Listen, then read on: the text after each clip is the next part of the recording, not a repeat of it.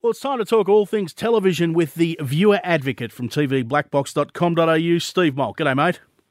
G'day, Stephen. Um, look, uh, probably the worst kept secret in television that Karl Stefanovic and uh, Ally Langdon will be hosting the Today Show next year, but uh, actually earlier than that. I think they're going to kick off this year at some stage, aren't they? Yeah, that's what we're starting to hear now. So it was finally admitted to by the Nine Network on Friday last week that Georgie and Deb um, were done. Uh, and in fact, Georgie finished up on Friday after the show. She she remains with the network, but she uh, wasn't going to continue on. Mm. Uh, and Deb and Tom Steinfort are holding it down until Karl and Ally land, which at this point is expected to be in a couple of weeks' time. Uh, and they'll get into it and get it going. But look, yeah, I, I think I saw it you know, projected onto the side of the Opera House for a little while. Everybody kind of knew it was coming, despite Nine's, um, you know, sort of suggestions that it wasn't.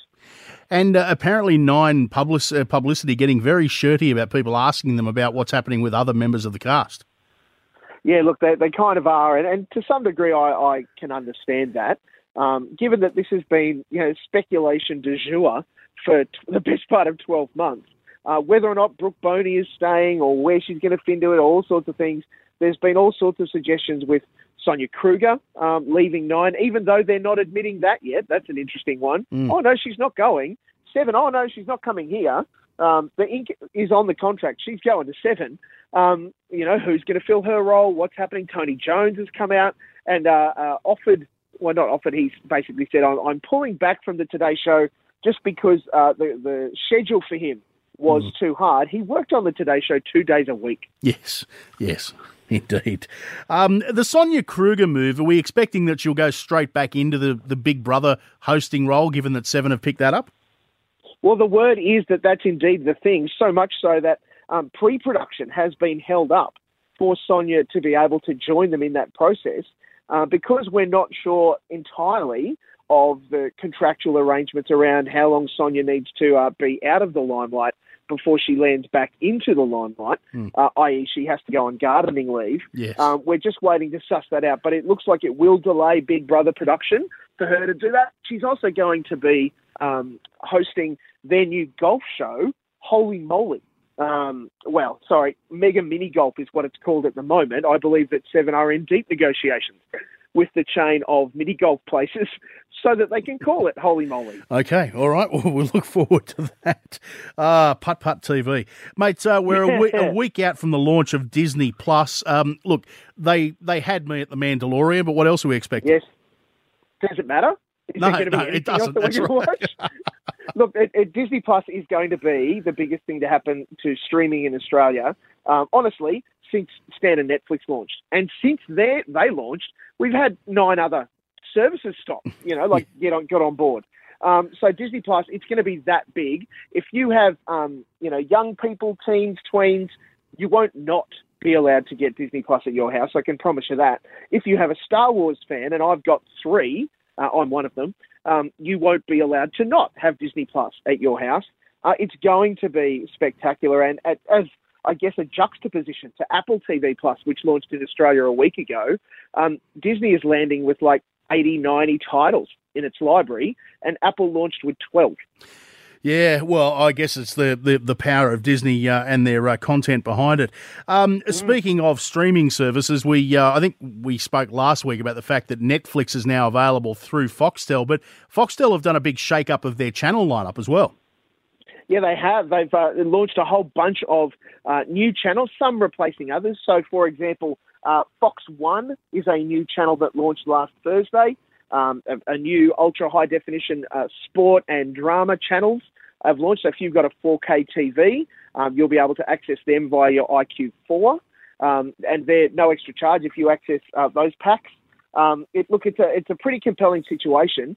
Plus, they've just announced they're launching a new sci-fi and a new crime channel. So there's even more new channels coming our way, and with Fox working very hard to uh, lock down their HBO contract so that they, that we in Australia get all of their HBO Max exclusives that they're launching, which is their new streaming service overseas.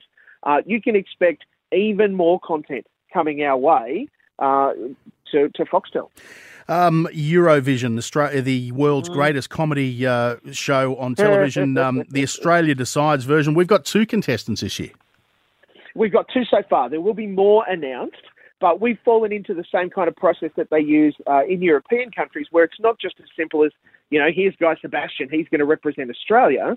We put on a whole pre-show situation now where um, budding artists and songwriters get to have their song performed in front of you know diehard Eurovision fans, whoever wants to buy a ticket, uh, live on the Gold Coast, and from that we decide who goes to represent us. Now this year uh, the two that have been announced already are Casey Donovan and absolutely everybody's favourite, Vanessa Amorosi.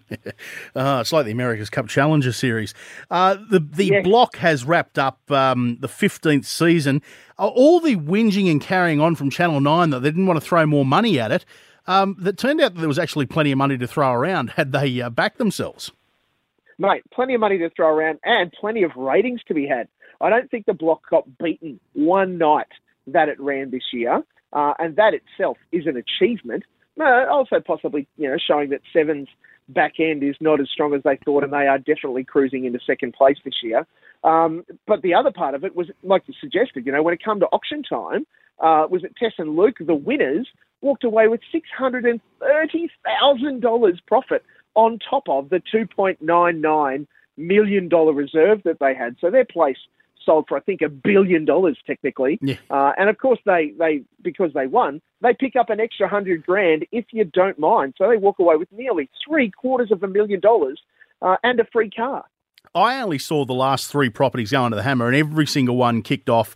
Um, a good uh, hundred thousand dollars over reserve. Yeah. Um, so they, they, were on the market Straight from the in. very first bid. It was um, certainly interesting, mate. Uh, David Attenborough is back with a new documentary. Uh, a bit controversial though.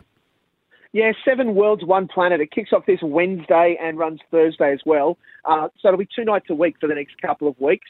Uh, it looks at seven different continents and profiles them, including Australia gets its its whole own episode, of course, uh, and just sort of noting that in inimitable uh, Attenborough style, that this is just an incredible planet that we live on. Such a different landscape, such a different experience for animals and all those sorts of things. Now, there has been some controversy around the Antarctica episode, which is coming on Thursday night, with the suggestion that there was perhaps uh, the way they showed one of the, uh, I think it was a seal falling into the ocean and those sorts of things, that maybe it wasn't quite how they made out.